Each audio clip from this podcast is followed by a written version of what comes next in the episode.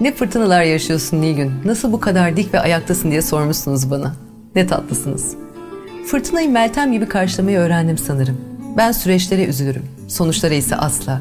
Çünkü sonlanan her şey bitmesi gerektiğinden biter.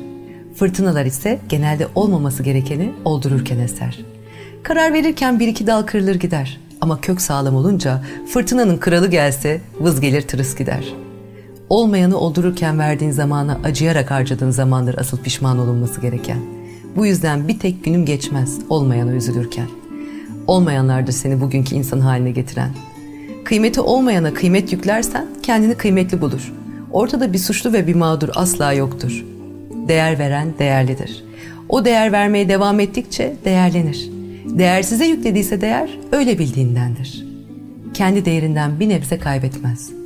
Çünkü insan değer verdikçe değerlenir. Olmayan değer ise bol bir ipek elbise gibidir. Üste durmaz. Çıkarır atar üstünden bir gün. İpek de olsa takmaz. Ve bir gün biri gelir, üstüne uygun bir elbise diker. Belki kumaşı pazendir ama o kumaş onun için olması gerekendir.